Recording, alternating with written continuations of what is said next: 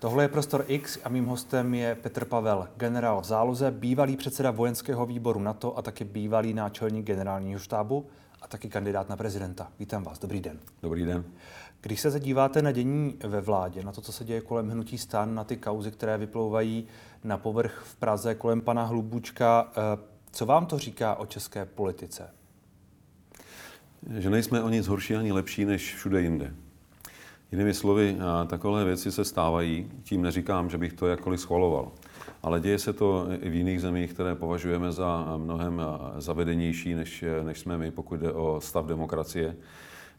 Prostě jsme lidi a děláme chyby. Já si myslím, že důležité je to, aby všechno to, co se teď děje, bylo řádně rozkryto, došetřeno důsledně a aby ti, kdo, kterým bude prokázána jakákoliv vina, tak aby byli potrestáni, případně aby za to nesli odpovědnost hmm. a odešli z politiky. A to, že třeba už teď, ještě před dokázáním jakékoliv viny, lidé jako Petr Gazdík odstupují z ministerských postů, Stanislav Polčák pozastavil členství ve stan kvůli spojení s, s oním panem Redlem, tedy eh, takzvaným kmotrem hnutí stan eh, z toho zlínského kraje, to je správně? Není to tedy eh, jaksi příliš unáhlené, aspoň tak to chápu v porovnání s těmi vašimi slovy? V našem prostředí to mnohými bude vnímáno jako poloviční přiznání viny, protože hmm. my bohužel jsme takhle podezíraví. Já si myslím, že v slušných zemích je to standard.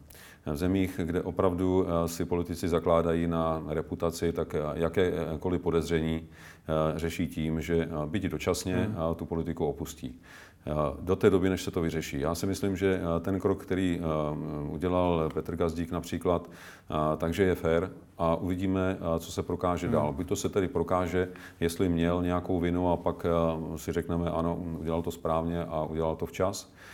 Nebo se ukáže, že tu chybu neudělal a pak si řekneme, jo, je to frajer, protože udělal to, co se má. Jo. Hmm. Uh... Na druhou stranu, on to spojení s tím panem Redlem tam je, čili nějaká chyba nebo něco, něco se dělo. Eh, šifrovaný telefon a tohle, ono to působí, asi to sám, sám se to četlo, ono to nepůsobí úplně dobře. Eh, další otázka směřující k tomu je na to, vy jste zmínil, jsme podezíraví, lidé jsou i podezíraví i vůči panu Rakušanovi. Jestli by měl zůstat eh, ve funkci ministra vnitra, jestli by nemohl ovlivňovat vyšetřování a tak dále. Opozice o tom hodně hlasitě mluví. Jak se na tohle to díváte?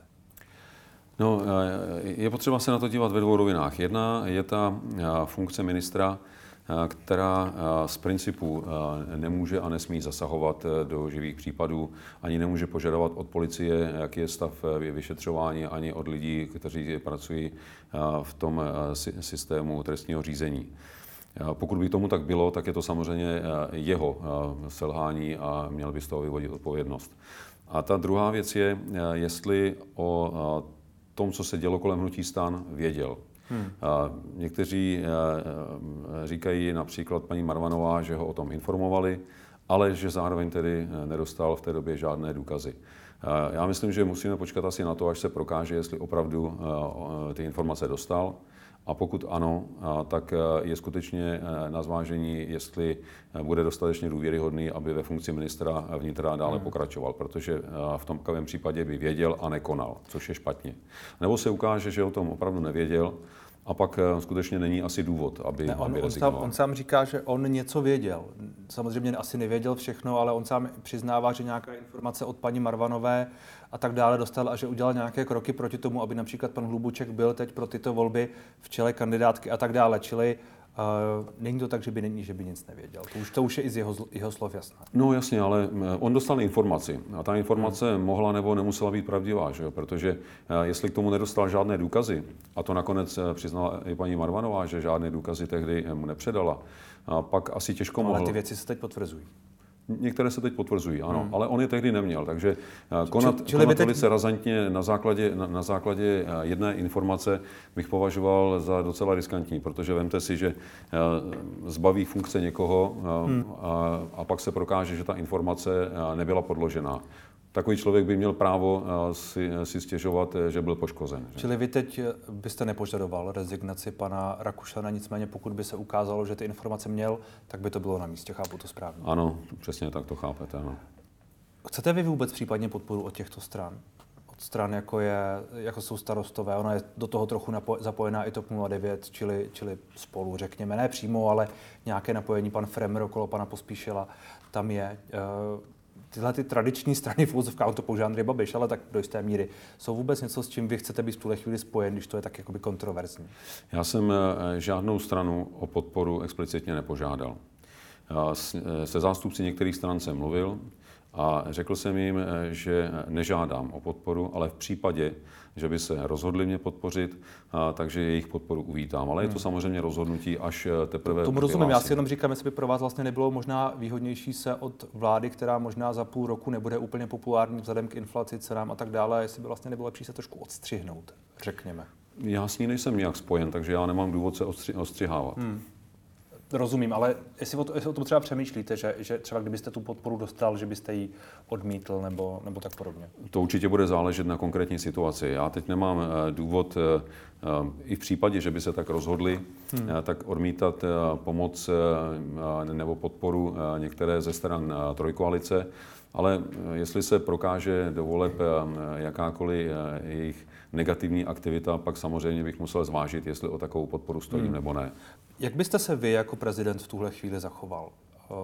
Uh, je, tu, je tu několik úrovní. Jedna je ta úroveň té samotné krize a změn ve vládě. Druhá úroveň je toho, co včera uh, Petr Fiala pronesl v televizi.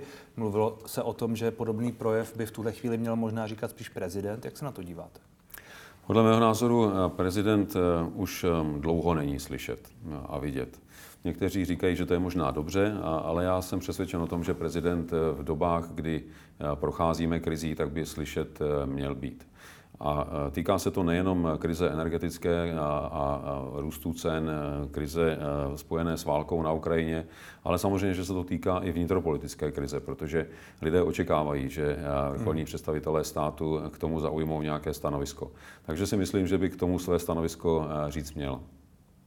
Čili nějaký projev byste očekával a vy, kdybyste v tuhle chvíli byl prezident, řekněme, tak byste mluvil k národu, k lidem.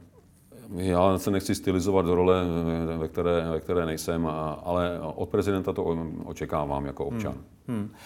Jedna věc, která se stále skloňuje okolo vás, a my jsme tu o tom mluvili spolu, dokonce už dvakrát, myslím, je to vaše členství v ASČ, které dnes někteří lidé označují za řekněme, kariérismus za pragmatismus vítěz, vítězící nad hodnotami a že 30 let po revoluci, a to zaznívá hodně často, už bychom takového člověka mít v čele státu neměli, myšleno bývalého člena KSČ. Uh, není to pro vás už skutečně příliš velká zátěž? Já to nepovažuji za příliš velkou zátěž. Mě spíše překvapuje, že to stále ještě některé lidi takhle irituje. A ono to, řekl bych, ta míra, míra těch negativních názorů roste úměrně tomu, jak, jak, jaké mám preference v rámci hmm. průzkumu veřejného mínění. Já to vnímám spíše jako snahu zdiskreditovat vážného uchazeče o, o, o, tu, o ten prezidentský hmm. úřad. Ale samozřejmě vnímám i to, že řadě lidí to skutečně vadí, protože prostě mají jasný názor na KSČ a na bývalé členy. Já jsem mnohokrát vysvětlil okolnosti, za kterých jsem podal přihlášku, za kterých jsem vstoupil. Myslím, že jsou dostatečně známé, protože já jsem jasně řekl, že to s ohledem na to, co vím dnes, jaký mám dneska rozhled, vnímám jako chybu. Ale zároveň jsem taky řekl, že jsem tu chybu za těch více než 30 let podle mého dostatečně odčinil. A jestli to někdo považuje za kariérismus, případně jako, kam vítr, tam plášť, tak musím říct, že většinou se potom pozná, kdo je kariérista podle toho, jestli pro to, co dělá, je ochoten taky něco obětovat. Kariérista většinou, když přijde tlak, tak ustoupí anebo si najde pohodlnější cestu. Hmm. Já jsem pohodlnější cestu nikdy nehledal. Naopak si myslím, že za těch 30 let jsem vícekrát prokázal to, že se těžkostí nebojím a že do nich půjdu právě proto, že ty hodnoty, které jsem těch 33 let zastával, považuji za své a jsem ochotný pro ně něco dělat. Na druhou stranu, vy jste šel v tom kariérním řádu jakoby pořád nahoru. Já přemýšlím, kde, kde tam tedy je ta, ten, ten moment, kdy jste něco obětoval. No, tak, a teď eh, nemyslím v KSČ, teď myslím v té po revoluční době, řekněme. Přijde vám třeba eh, riskovat život málo?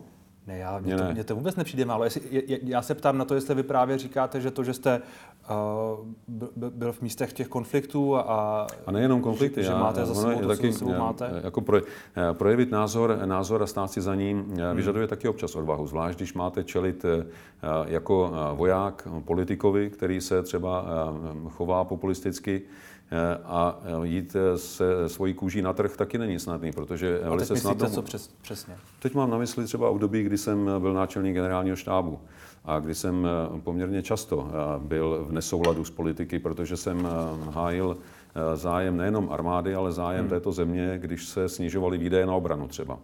Už pod hranici toho, kdy ještě armáda byla akceschopná.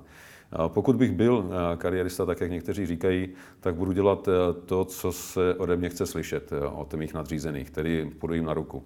A to hmm. já jsem nikdy nedělal v případě, že jsem byl přesvědčen o tom, že to není dobře. Hmm. A ta druhá část toho argumentu, tedy ta nevím, jak to říct, morální, řekněme, a jestli, to tak vnímáte, že prostě někdo, kdo má tuhle tu skvrnu, ať už jakkoliv uh, zdůvodněnou, protože já vím, že vy říkáte, že vy jste v té době neměl takový rozhled, abyste nějak jak si poznal, uh, co je špatně, co je dobře v, to, v ohledně toho vstupu do členství, že na vás nějak působila rodina a tak dále. Jestli tohle všechno prostě není jedno vlastně, protože ten krok se stal a je to vlastně symbol něčeho, co už by jakoby snad někdo si může myslet, mělo být za námi. To jste řekl správně, už by to dávno mělo být za námi. My už eh, jsme 33 let od listopadu 89 a stále, eh, když se to hodí, tak eh, taháme kostlivce ze skříní místo toho, abychom se s nimi už konečně jednou vyrovnali. Hmm. Naši partneři, naši spojenci se s tím vyrovnali možná ještě předtím, než jsme se stali jejich spojenci. A pro nás je to, aspoň pro některé, teda stále aktuální téma, které vytahujeme na povrch. Hmm. Přesto, že vlastně ty postupné kroky, které měly eh, očistit nejenom armádu, ale i společnost od všech, kteří se nějakým, způsobem, nějakým způsobem provinili, hmm. tak už proběhly. A já znovu opakuju, že jsem prošel nejenom lustračním zákonem, ale že jsem prošel celým sítem bezpečnostních prověrek. Myslím si, že asi eh, není v téhle zemi prověřovanější člověk, eh, než jsem byl já protože na post předsedy vojenského výboru Aliance jsem měl tu nejvyšší prověrku, která v západním světě existuje. Tedy včetně nejenom top, top secret, ale ještě k tomu kosmik a atomal. A určitě bych ji nedostal, kdybych byl vnímán našimi spojenci jako jakékoliv bezpečnostní riziko. Hmm. A, ale já, já myslím, že to nikdo neříká. Nebo aspoň, nevím, jestli to někdo říká, možná to někdo říká, ale to není součást tohohle, toho argumentu, protože součást toho argumentu je, argumentu je vysloveně v tom symbolu toho, že bychom měli najít někoho, kdo prostě tím cenem Já rozumím tomu, že říkáte, že vlastně tahle minulost, jakoby, že na ní jakoby nezáleží, že bychom s tím měli být vyrovnáni, ale pak možná nezáleží ani na členství třeba Andreje Babiše a na tom, že byl agentem, nebo že byl údajným spolupracovníkem STB. Na, na, te, na, této, agentem. Na, této, na této části, ano. Na této části toho příběhu eh, de facto taky nezáleží. Asi by nezáleželo ani na tom, jestli vy, když budete třeba jmenovat nové soudce ústavního soudu, nebo když vyberete uh, lidi pro ocenění uh, řádem Bílého, Bílého a podobně, tak asi taky nebude záležet na tom, jestli byli například členy KSČ, nebo spolupracovníci STB, nebo cokoliv jiného. To bych poměrně důrazně odlišil, protože pokud někdo byl členem KSČ, tak to ještě nutně neznamená, že to je, že to je amorální člověk, který si nezaslouží jakoukoliv úctu. Na druhou stranu, pokud někdo byl agentem STB, tak to dělal vědomě a podepsal spolupráci. A, a Andrej, Babiš stále, Andrej Babiš stále tvrdí, že ji nepodepsali. Já nemluvím o Andrej Babišovi, všiml jste si? A, ano, ano, a jenom říkám, že třeba jsou lidé jako Andrej Babiš, kteří tvrdí, že tu spolupráci nepodepsali, takových lidí, kteří třeba jsou v těch seznamech, ale tvrdí, že nepodepsali, nebo že tam je něco jako podivného, nebo že k tomu byli donuceni a tak dále. Na, na základě okolností těch je spousta. Znovu říkám, pokud někdo byl agentem, tak musel hmm. podepsat spolupráci. Jo, ne, ne, že by k tomu byl donucen, ale prostě ji podepsal. A já nechci hodnotit eh, individuální případy, ale eh, vnímám zásadní eh, rozdíl mezi tím, jestli někdo byl členem KSČ, anebo jestli někdo pracoval vědomě pro STB. Hmm. Nicméně to, ta moje otázka mířila spíš, spíš k tomu, jestli, jestli pak vy, například kdybyste si vybíral, nevím, ty uh, lidi pro vyznamenání nebo ústavní soud nebo cokoliv, tak vlastně pak by ani jejich minulost, ta, řekněme, srovnatelná s tou vaší, chápu, že tam děláte tu linii uh, například tou spoluprácí s STB, ale že vlastně ta by taky neměla nic, nic, uh, nic znamenat. Podobně jako třeba minulost Tomáše Zimy, rektora Univerzity Karlovy bývalého, který taky kandiduje na prezidenta a který byl taky členem KSČ. Já v principu zastávám názor, že bychom neměli lidi stigmatizovat na základě nějaké nálepky, v tomto případě členství v KSČ. Protože samotné členství v KSČ skutečně o tom člověku nic moc nevypovídá. To, co vypovídá mnohem víc, je těch 33 let po roce 89. A pokud ten člověk dělal ve prospěch téhle země a dělal dobrou práci, a pak si myslím, že bychom se měli dívat hlavně na to, protože hmm. to, že měl nějaký škraloup eh, v minulosti, který nebyl eh, trestně právně postižitelný, eh, tak si myslím, že bychom měli brát tak, že děláme chyby všichni. Hmm. A já říkám, já to za chybu považuji, tu chybu jsem si podle svého nejlepšího svědomí odčinil a tím je ta věc pro mě vyřešena. Hmm. Pokud pro někoho to stigma je důležitější než těch 33 let a cokoliv jiného, no tak ho asi o tom nepřesvědčím a ani ho přesvědčovat nebudu. Vy jste tady v rozhovoru se mnou před asi dvěma roky řekl, že nemáte žádný vnitřní důvod se za to komukoliv omlouvat, protože jste nikoho nepoškodil. Tohle, tohle stále platí. Nebylo by to vlastně, nebylo by to vlastně možná dobré gesto, řekněme. No, já nemám komu se individuálně omlouvat a pokud jde o jakou, jakousi pomyslnou kolektivní omluvu, tak to je právě těch 33 let eh, té práce pro tuhle tu zemi, protože hmm. já si právě myslím, že to je asi ta nejlepší omluva, nejenom slovní, ale, ale skutky. Hmm. Ty asi platí víc.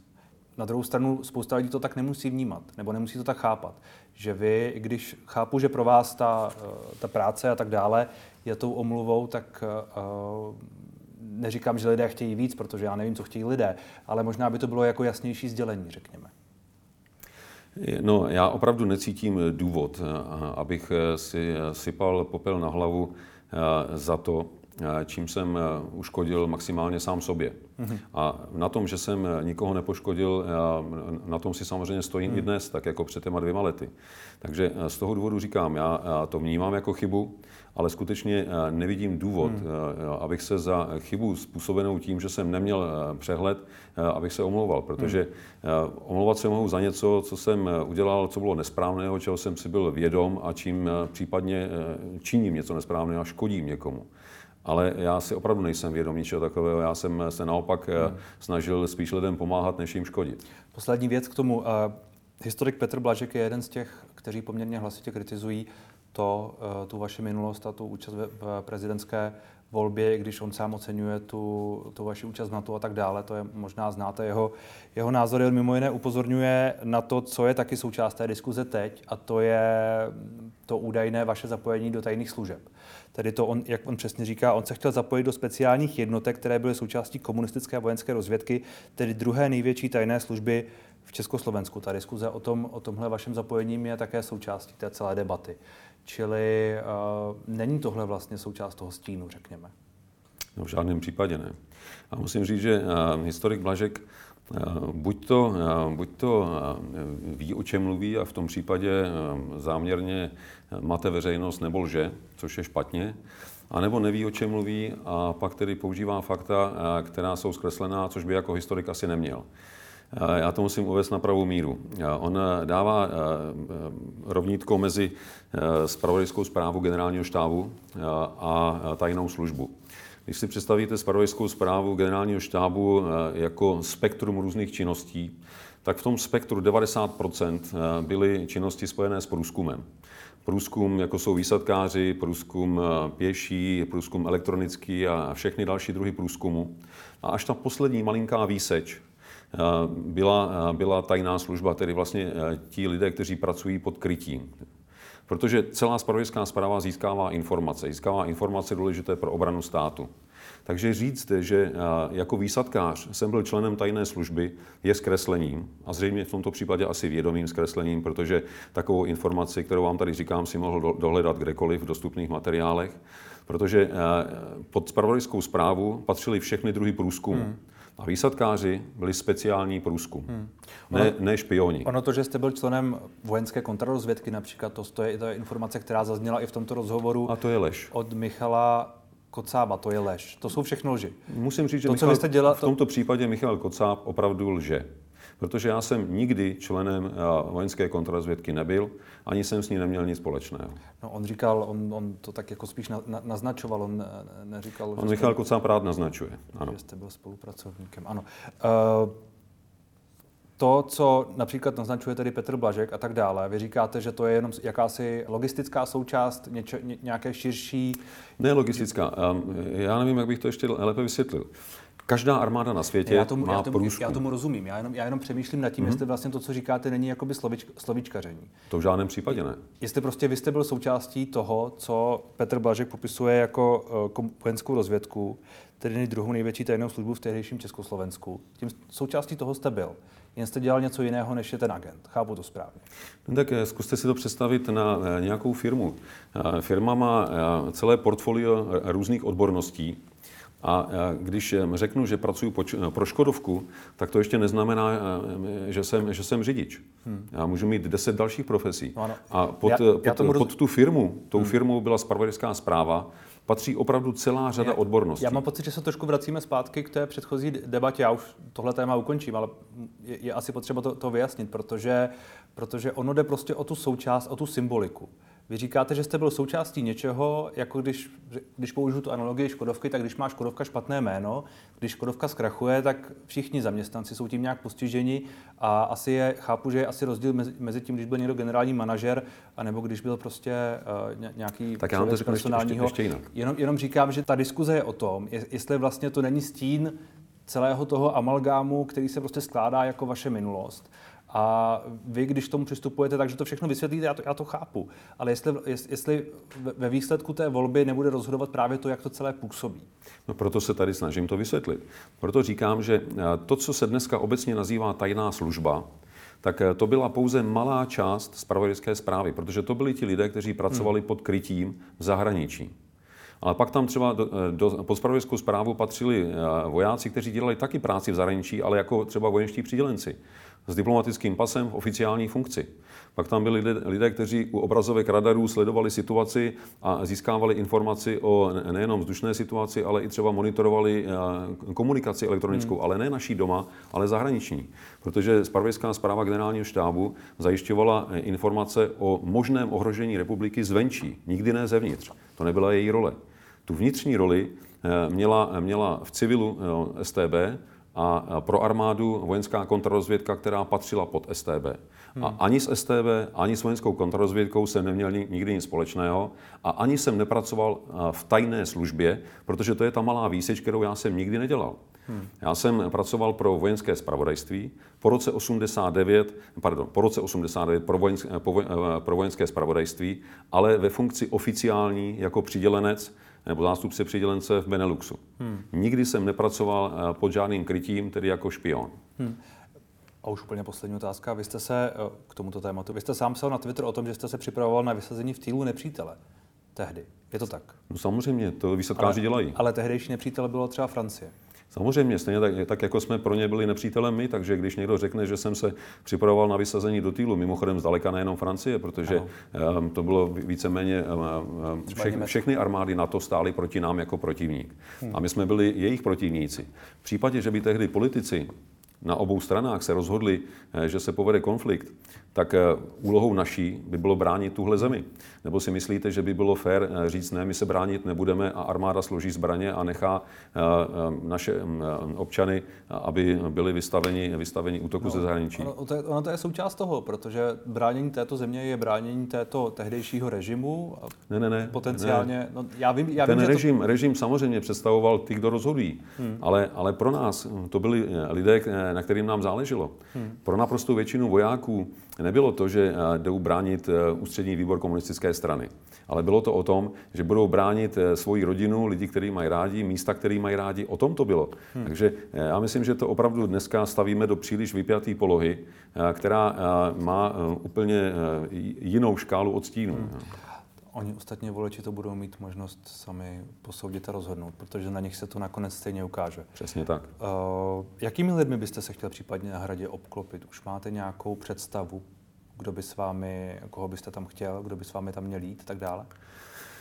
Já zatím takhle daleko neuvažuji. Já, já si myslím, že ten prvotní úkol bude ve volbách uspět, což samo o sobě je velice těžká věc a co bude dál, budu řešit až v případě, hmm. že to bude aktuální. Mě napadá, jestli, by, jestli byste si, a teď můžete říct jenom velmi obecně, jestli byste si představoval, že by s vámi tam měl dál pokračovat například Petr Kolář, bývalý, bývalý diplomat, velvyslanec, který, jestli se nepletu, tak je teď vaším, vaším spolupracovníkem. Petr Kolář eh, je nejenom eh, mým přítelem, ale taky eh, v řadě věcí rádcem, protože jeho zkušenosti z diplomacie i z politiky asi těžko někdo spochybní. Ale nikdy jsme se nebavili o tom, jak dál Petr Kolář je libero a liberem chce zůstat. Já myslím, že je to jenom na něm, jakou práci bude chtít dělat dál. Pokud bude ochoten se se mnou i dál podělit o radu, tak ji samozřejmě vždycky rád přijmu, ale nikdy jsme se nebavili o tom, hmm. jestli a na jakou funkci případně by měl jít. To mocenské podhoubí, které teď na hradě je, které představuje například pan Nejedlý a další lidé kolem pana prezidenta, bude pro dalšího prezidenta vlastně relativně jednoduché to nějakým způsobem změnit? Máte nějakou představu o tom, jak tohle vyřešit? Tak to řešení eh, přijde samo. Ten současný eh, tým prezidenta Zemena odejde s ním. Hmm. A Myslíte, já... že bude stačit jenom prostě vyměnit lidi a že to bude vyřešeno? Že to nebude hlubší problém? No především eh, z mého pohledu, aspoň pokud je tady o to nejbližší okolí prezidenta, jména jste zmínil, tak já jsem přesvědčen o tom, že kdokoliv jiný tam přijde, tak bude lepší než tihleti. To je ale relativně nízko nastavená laťka, že? Samozřejmě, že ano. A jenom, jenom proto říkám, že to bude, že, že to bude snadný cíl eh, tohle změnit. A jakým prezidentem tedy vy chcete případně být, pokud samozřejmě uspějete ve volbách a tak dále? Především, eh, čeho já si eh, cením u prezidenta, je to, že je nezávislou osobností a hmm. že může působit nezávisle v tom, že tedy bude říkat to, o čem je přesvědčen, že je správně, a ne to, co případně někdo bude chtít, aby řekl, pokud bude na někom závislý, anebo co by lidé chtěli slyšet. Takže eh, nezávislost, eh, otevřenost, eh, nelakovat na růžovo problémy, říkat lidem tak, jak jsou, ale zároveň směřovat všechno k řešení protože není nic horšího, než když čelíme nějaké složité situaci a v té složité situaci se začneme hanterkovat e, o podružné věci. A v takovém případě je tady e, asi jedině prezident v našem systému, kdo může sehrát roli toho e, moderátora, který bude na jedné straně klidnit vášně, a na druhé straně dávat veřejnosti informace, které je trochu sklidní, které jí dají naději na to, že máme schopnost tu hmm. situaci vyřešit. Já přemýšlím, jestli moderátor, který chce klidnit vášně, by měl zároveň říkat takové ty nepříjemné pravdy a to, co si opravdu myslí, jestli tohle jde úplně dohromady. Samozřejmě, že to jde dohromady. Vemte si, když vám bude někdo o vážné situaci říkat, jak je to všechno v pohodě a bude vám říkat to, to co si přejete slyšet, a vy potom narazíte do zdi, tak asi se na něho budete dost zlobit. Hmm. Já myslím, že je mnohem férovější lidem říct například teď, že ta situace opravdu nebude lepší. A když nám někdo bude tvrdit, že bude líp, tak bych řekl, ano, jednou bude, ale teď to bude bolet a budeme proto muset hmm. opravdu pořádně zabrat a něco udělat a pokud možno společně. Hmm. Ale myslím si, že když se lidem řekne byť nepříjemná pravda, ale zároveň se jim naznačí cesta k řešení, takže to přijmou úplně jinak, než když se budou neustále chlácholit, nebo když se jim bude otevřeně lhát. Hmm. A máte pocit, že když teď zaznívají například ty hlasy, které říkají, že bude líp, a ty hlasy, které jsou poměrně hlasité, které eh, nabízejí trošku alternativní pohled na tu realitu, řekněme eh, eufemisticky, tak eh, že ti lidé, kteří jsou tomu logicky spíš nastaveni, takže pak případně uslyší například vás, že prostě to volání takových těch chimér nebude prostě lákavější, například populistů a tak dále? Může být lákavější a to nějak nepopírám. Já jsem se ale nikdy nechtěl Eh, řídit tím, kdo chce co slyšet, ale spíš, eh, jak se věci opravdu mají a dělal jsem to eh, celý život ve své práci. A ne vždycky to samozřejmě se hmm. lidem okolo dobře poslouchalo. Ale mně nejde ani tak za každou cenu o zvolení a abych kvůli tomu popřel sám sebe. Mně jde spíš o to, jaký tady bude styl politiky. A jestli budeme si zvykat na to, že chceme slyšet jenom příjemné pravdy a že budeme dávat spíš preference lidem, kteří nám budou sdělovat jednoduché pravdy, aniž by naznačili jakoukoliv cestu k řešení, tak to si myslím, že správně není. To nás určitě hmm. nikam neposune. Na druhou stranu, když, když tedy teď říkáte, že je potřeba lidem říct, že to nebude lepší v těch dalších dnech, jak se tady díváte na současné řešení situace a na to, co je před lidmi v těch dalších týdnech a měsících? Já jsem vždycky ve své práci dával eh, na, na eh, rady a doporučení odborníků. Nakonec eh, i armáda takhle funguje. A když teďka vezmu třeba příklad z té mojí poslední funkce v armádě, tedy předsedu vojenského výboru NATO, tak celé NATO funguje na základě jasných odborných doporučení. Nakonec já jsem jako předseda vojenského výboru dával vojenská doporučení k politickým, no, zásadním politickým rozhodnutím celého NATO.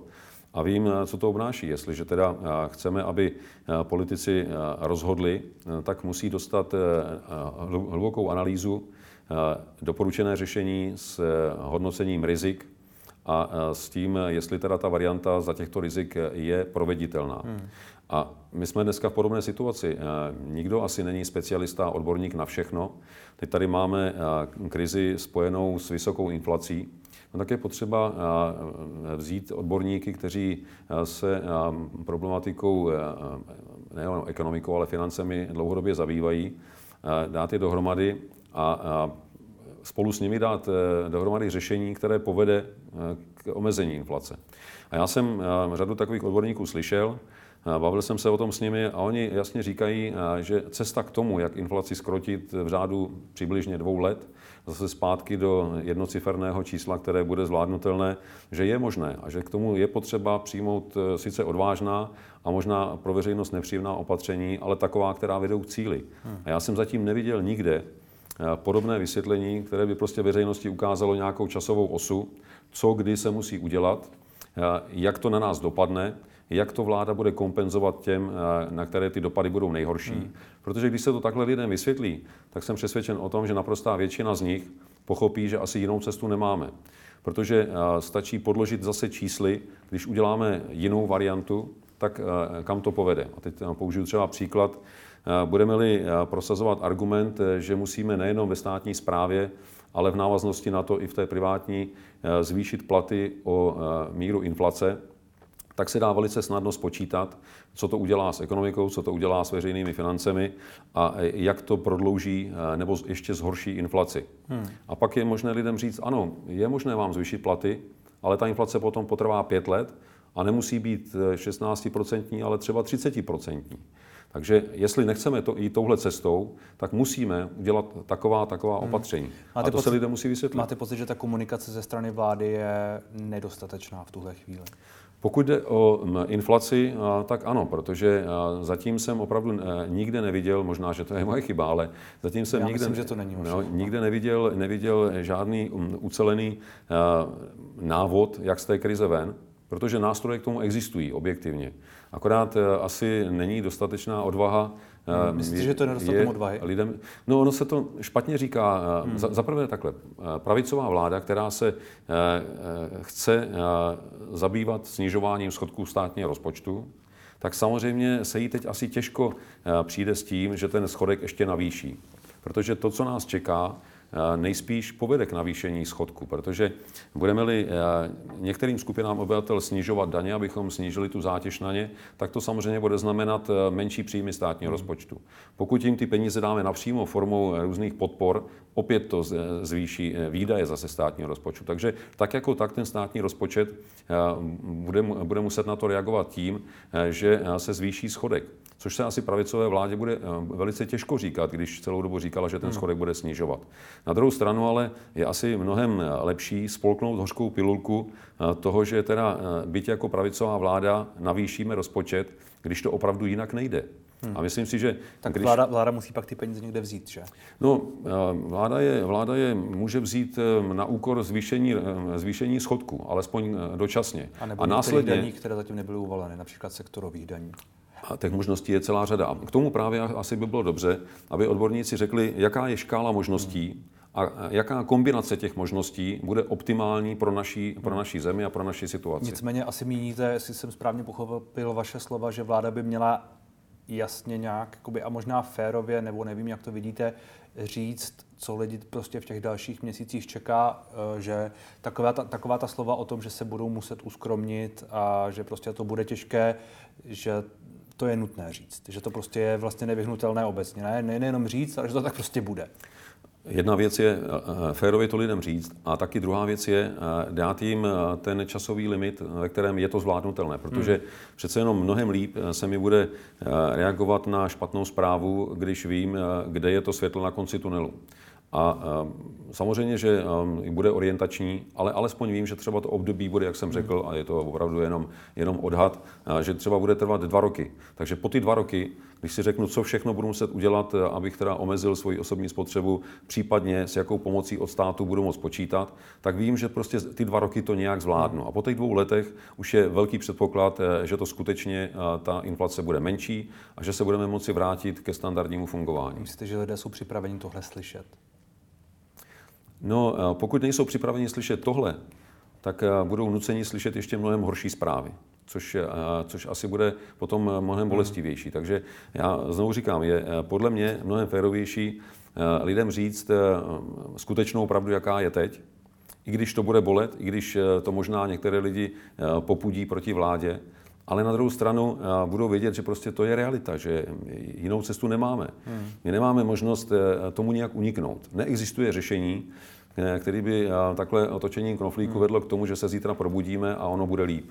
Já přemýšlím, co byste dělal tedy teď jako prezident. Já chápu, že nejste a vlá- volby a tak dále, rozumím tomu, nicméně, co s tím to může prezident dělat, když vláda dělá to, co dělá a třeba vy byste měl pocit, že to je nedostatečné. Byl byste aktivnější, chtěl byste s ní jednat, chtěl byste být na jednáních vlády, chtěl byste se do toho nějak vložit? Role prezidenta eh, musí být aktivnější, přestože prezident nemá eh, zásadní exekutivní pravomoce, ale má spoustu možností, jak eh, ovlivňovat veřejnou diskuzi a jak třeba předkládat návrhy. Hmm. Já si vzpomínám na dobu, kdy prezident Havel dělal odborná schromáždění s různými profesními skupinami a říkám si, co by bránilo tomu, aby současný prezident za této situace právě svolal ty nejrenomovanější odborníky na finance, ekonomiku a s nimi v rámci nějakého semináře probral právě to, o čem jsme se tady bavili. A pokud to neudělá vláda, no tak by to mohl udělat prezident spolu s odborníky a ten návrh potom předložit a taky komunikovat. Hmm. To je aktivní role prezidenta. Ale to by asi muselo být v nějaké, v nějaké schodě s tou vládou, protože ten návrh pak musí být někam předložen tedy do sněmovny, pak musí být schválen a tak dále. Prezident sám tuhle... Eh, prezident to může dát v podstatě jako stimul pro tu vládu, protože hmm. pokud prezident s odborníky takový návrh připraví a, a pak řekne, eh, řešení s odborníky vypadá asi takhle.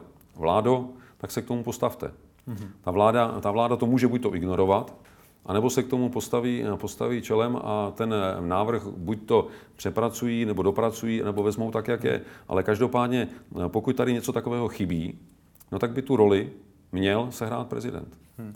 Vy sám uh, podporujete manželství pro všechny, jak jste, jak jste řekl, uh, manželství homosexuálních párů a, a podobně. Jak se vám sleduje ta diskuze o tom uh, v české společnosti a ta diskuze o rovnosti, která se znovu tak trochu vede hlasitěji, řekněme?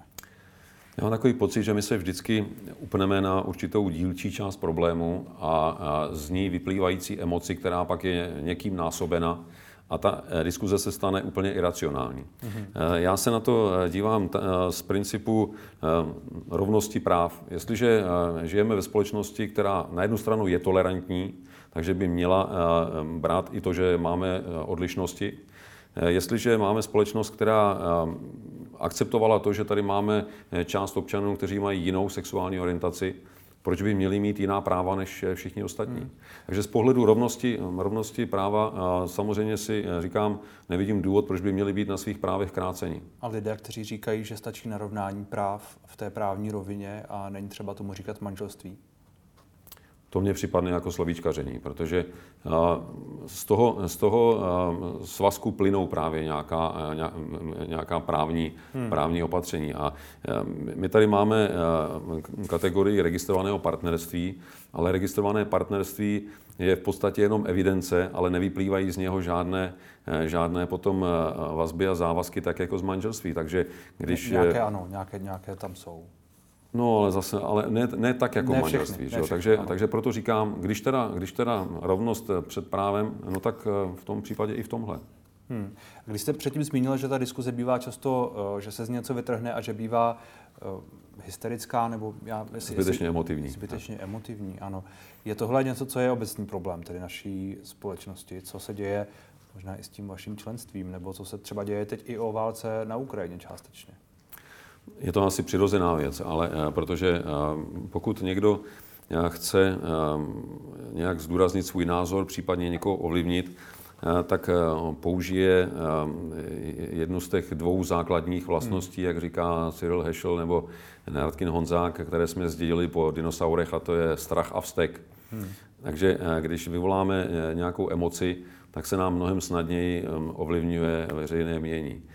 V tomto případě, ať se budeme bavit o covidu, o migrantech nebo o partnerství homosexuálních párů, no tak stačí prostě vyvolat nějakou negativní emoci a už se přestaneme zabývat tou racionální podstatou a najednou nám ten problém nabobtná do rozměru, který se pak dá těžko zvládat. Hmm. Hmm. Věříte, že uspějete v tom prvním kole? V tuhle chvíli? Připadáte si, že máte všechny předpoklady pro to, máte dost peněz, máte, máte všechno, co potřebujete, abyste, abyste skutečně uspěl? Tak kdybych měl všechno, tak bych asi mohl říct ano, ale já rozhodně všechno nemám. Já na tom intenzivně pracuji, protože jsem řekl, že se připravuju a že se připravuju zodpovědně. A do té přípravy samozřejmě počítám i zajištění všech podmínek, které pro předložení kandidatury jsou nutné. Například podpisu. Například podpisy, například máte teď? finance. No, rád bych to věděl. Zatím jsme neudělali ještě ani první součet. Ne, a netušíte? Netuším opravdu. Jsou jich budeme, des, budeme desítky, stovky, tisíce. Řádu, v řádu týdnu, týdnu, asi možná, nebo týdne, budu asi vědět první mezi součet. Hmm. Tak uvidíme, jak dopadne ten mezi součet, jestli pak vůbec budete kandidovat. Nicméně, Nechme se překvapit. Přesně tak. Mějte se krásně, děkuji za rozhovor. Děkuji.